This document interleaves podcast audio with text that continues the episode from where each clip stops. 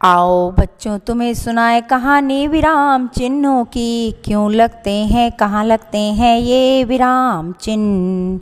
हाँ विराम चिन्ह हाँ विराम चिन्ह हाँ विराम चिन्ह हाँ विराम चिन्ह।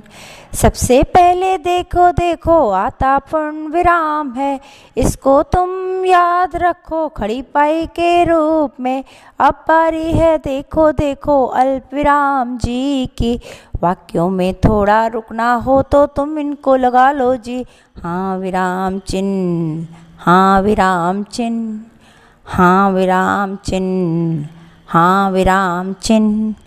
प्रश्न वाले वाक्यों में, इनकी तो अपनी शान जी, इनके बिना तो प्रश्न अधूरे वाक्य लगते बेजान जी। विश्व घृणा, शोक, हर्ष, इनसे होते प्रकट जी।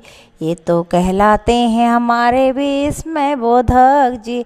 हाँ विराम चिन्ह हाँ विराम चिन्ह हाँ विराम चिन्ह हाँ विराम चिन्ह। किसी की कही हुई बात को ज्यों का त्यों कहने के लिए ये आते हैं, इसलिए तो उद्धरण चिन्ह कहलाते हैं। यह थी कहानी, देखा बच्चों हमारे विराम चिन्हों की। अब न इनको लगाना, भूल न लगाना बड़ी शान से। हाँ विराम चिन्ह हाँ विराम चिन्ह हाँ विराम चिन्ह हाँ विराम चिन्ह।